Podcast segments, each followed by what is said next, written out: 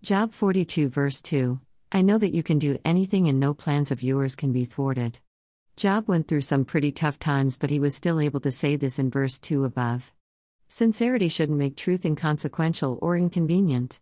Take an example from the Bible, Job 42, verses 7 and 8. God's word to Eliphaz shows that God will not accept folly or wrong thinking about himself, his nature, and his character.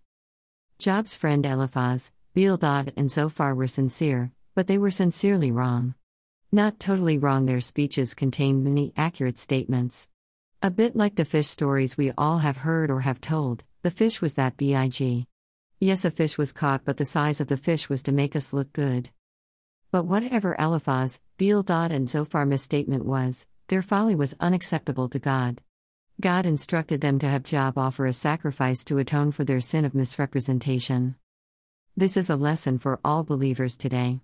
It cautions us to pay careful attention to what we believe about God and how to represent Him to others. We need to examine our beliefs in the light of His Word regularly, to be sincere. Read Acts 17, verse 11. Sincerity brings about a humbleness which will help us in areas of disagreement with others who are also committed to strong faith. Sincerity is something the world truly needs, because we are the salt and the light. We should also be known by our sincerity and our strong faith in a God that loves us. God bless. OFJ